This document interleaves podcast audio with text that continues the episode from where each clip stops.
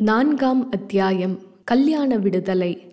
ஆண் பெண் கல்யாண விஷயத்தில் அதாவது புருஷன் மனைவி என்ற வாழ்க்கையானது நமது நாட்டில் உள்ள கொடுமையைப் போல் வேறு எந்த நாட்டிலும் கிடையவே கிடையாது என்று சொல்லலாம்.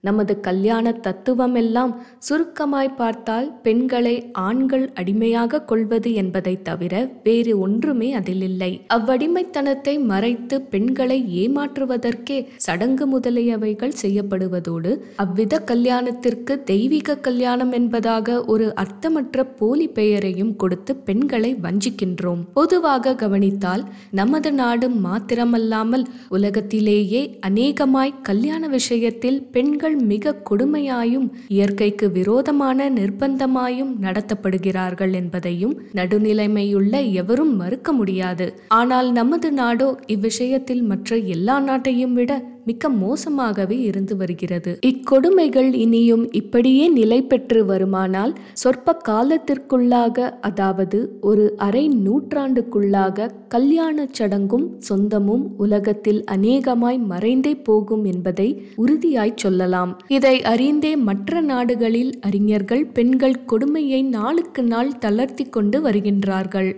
நம் நாடு மாத்திரம் குரங்கு பிடியாய் பழைய கருப்பனாகவே இருந்து வருகின்றது. ஆதலால் தலைகீழ் முறையான பெண்கள் கிளர்ச்சி ஒன்று நமது நாட்டில்தான் அவசரமாய் ஏற்பட வேண்டியிருக்கின்றது.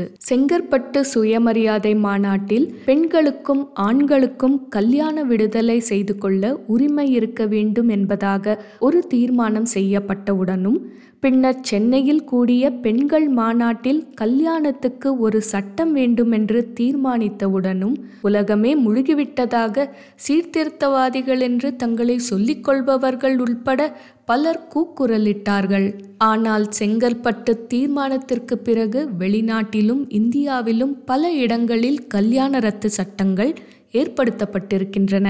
ரஷ்யாவில் கல்யாணமே தினசரி ஒப்பந்தம் போல் பாவிக்கப்பட்டு வருகின்றது. ஜெர்மனியில் புருஷனுக்கும் பெண் சாதிக்கும் இஷ்டமில்லையானால் உடனே காரணம் சொல்லாமலே கல்யாணத்தை ரத்து செய்து கொள்ளலாம் என்பதாக சட்டம் கொண்டு வரப்பட்டது. இது யாவருக்கும் தெரிந்த விஷயமாகும். சமீபத்தில் பரோடா அரசாங்கத்தாரும் கல்யாண ரத்துக்கு சட்டசபையில் சட்டம் நிறைவேற்றிவிட்டார்கள். மற்றும் பல மேல்நாடுகளிலும் இவ்வித சட்டங்கள் இருந்தே வருகின்றன. நமது நாட்டில் மாத்திரம் இவ்விஷயமாய் சட்டம் செய்வதை பற்றி கவலைப்படாமல் இருந்து வருகின்றதானது மிகவும் கவலையளிக்கும் காரியமென்றே சொல்ல வேண்டும். சாதாரணமாக தென்னாட்டில் அநேக புருஷர்கள் தங்களது பெண் சாதிகளின் நடவடிக்கைகளில் சந்தேகம் கொண்டு கொலைகள் செய்ததாக தினம் பத்திரிகைகள் மூலம் செய்திகள் வெளியாவதை பார்த்து வருகின்றோம். சில சமயங்களில் ஒரு பெண் சாதியின் நடவடிக்கையில் சந்தேகத்திற்காக பல கொலைகள் நடந்ததாகவும் பார்க்கின்றோம். தெய்வீக சம்பந்தமான கல்யாணங்கள் இப்படி முடிவடைவானேன் என்பதை பற்றி தெய்வீகத்தில் பிடிவாதமுள்ள எவருக்குமே யோசிக்க புத்தியில்லை. பெண்கள் உலகம் முன்னேற்றமடைய வேண்டுமானால் அவர்களுக்கும் மனித தன்மையும் மனித உரிமையும் சுயமரியாதையும் ஏற்பட வேண்டுமானால் ஆண்களுக்கு திருப்தியும் இன்பமும் உண்மையான காதலும் ஒழுக்கமும் ஏற்பட வேண்டுமானால் கல்யாண ரத்திற்கு இடமளிக்கப்பட வேண்டியது முக்கியமான காரியமாகும். அப்படி இல்லாதவரை ஆண் பெண் இருவருக்கும் உண்மை இன்பத்திற்கும் சுதந்திர வாழ்க்கைக்கும் இடமே இல்லாமல் போய்விடும். நமது சீர்திருத்தவாதிகள் பலர் ஒரு மனிதன் இரண்டு பொண்டாட்டிகளை கட்டிக்கொள்வதை பற்றி மாத்திரம் குடிமூழ்கி போய்விட்டதாக கூச்சல் போடுகின்றார்கள். இவர்கள் எதை உத்தேசித்து இப்படி கூச்சல் போடுகின்றார்கள் என்பது நமக்கு விளங்கவில்லை. மதத்தை உத்தேசித்தோ அல்லது பகுத்தறிவை உத்தேசித்தோ என்பது நமக்கு சிறிதும் விளங்கவில்லை.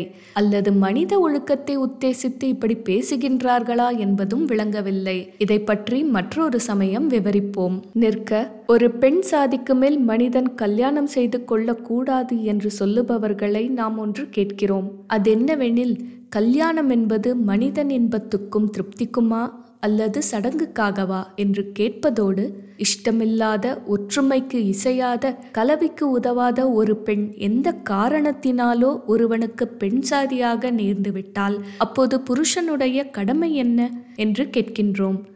அதுபோலவே ஒரு பெண்ணுக்கும் அப்படிப்பட்ட புருஷன் அமைந்துவிட்டால் அப்பெண்ணின் கதி என்ன என்றுதான் கேட்கின்றோம். கல்யாணம் என்பது தெய்வீகமாகவோ பிரிக்க முடியாததாகவோ உண்மையில் இருக்குமாயின் அதில் இவ்வித குறைகளும் குற்றங்களும் ஏற்பட முடியுமா என்பதை யோசித்தாலே தெய்வீகம் என்பது முழு புரட்டு என்பது எப்படிப்பட்ட மனிதனுக்கும் புரியுமாற் போகாது. ஆகவே நமது நாட்டிலும் மற்ற நாடுகளில் இருப்பது போன்ற கல்யாண ரத்துக்கு சட்டம் சமீபத்தில் ஏற்படாமல் போகுமாயின் கல்யாண மறுப்பு பிரச்சாரமும் கல்யாணமான புருஷர்களுக்கும் பெண்களுக்கும் பலதார பிரச்சாரமும் தான் செய்ய வேண்டியது வரும்.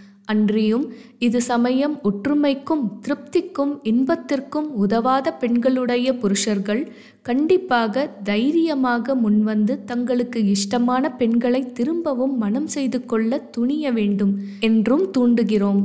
ஏனெனில் அப்படி ஏற்பட்டால்தான் தெய்வீகம் என்கின்ற பெயரை சொல்லிக்கொண்டு புருஷர்களுக்கும் பெண்களுக்கும் சம்மதமும் முன்பின் அறிமுகமும் இல்லாமல் செய்யப்பட்டு வரும் கல்யாணங்களினால் மணமக்களடையும் துன்பமும் ஒளிப்பட முடியும்.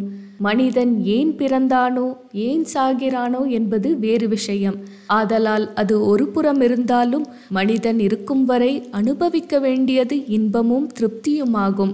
இதற்கு ஆணுக்கு பெண்ணும் பெண்ணுக்கு ஆணும் முக்கிய சாதனமாகும். அப்படிப்பட்ட சாதனத்தில் இப்படிப்பட்ட தொல்லைக்கும் துன்பத்திற்கும் இடமான இடையூறு இருக்குமானால் அதை முதலில் களைந்தெறிய வேண்டியது ஆறறிவுள்ள மனிதனின் முதல் கடமையாகும். மனித ஜீவ காருண்யத்திற்கும் திருப்திக்கும் இன்பத்திற்கும் வேலை செய்பவர்கள் இதை முதலில் செய்ய வேண்டும். அப்படிக்கில்லாமல் ஏதோ கல்யாணம் என்பதாக ஒன்றை செய்து கொண்டோமே செய்தாய்விட்டதே அது எப்படி இருந்தாலும் சகித்து கொண்டுதானே இருக்க வேண்டும் என்று கருதி துன்பத்தையும் அதிருப்தியையும் அனுபவித்து கொண்டிருப்பதும் அனுபவித்து கொண்டிருக்கச் செய்வதும் மனித தன்மையும் சுயமரியாதையும் மற்ற காரியமாகுமே அல்லாமல் ஒரு நாளும் அறிவுடைமையாகாது என்பது நமது அபிப்பிராயமாகும்.